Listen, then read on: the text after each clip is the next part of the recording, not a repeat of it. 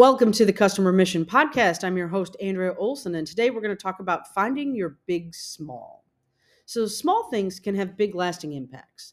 For example, 60% of the fish food that organisms living in coral reefs eat come from t- the tiny larvae of tiny fish. Coral reefs could not survive without them. We often don't consider the small, especially in business. Small changes are typically overlooked, and the big changes usually get all the attention. But small is essential. Small is important. Small has compounding effects.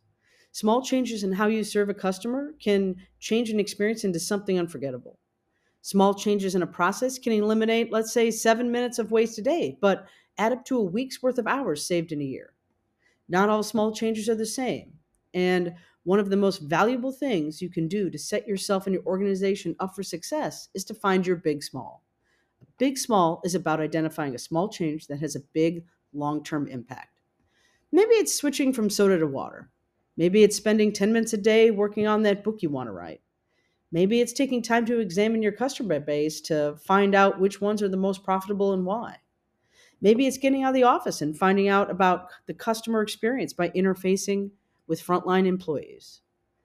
None of these will change your life overnight. None of these will make your annual report. But each of these small things has the potential to be big if you have the patience to do the small things. You'll find that in a few months, your decrease in soda calorie intake delivers a few lost pounds.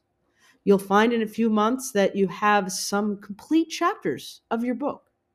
You'll find in a few weeks that your most profitable customers have key things in common, providing a new growth path. You'll find in a few weeks that some simple changes can be made at an operational level to create a uniquely positive impact on both the employee and the customer experience. It's not always feasible to make big changes, which is why it's important to take the time to find your big small. Even though those big sweeping changes get all the attention, small changes can be just as, if not more, important. Big smalls are much less of a heavy lift, and you can reap much bigger rewards.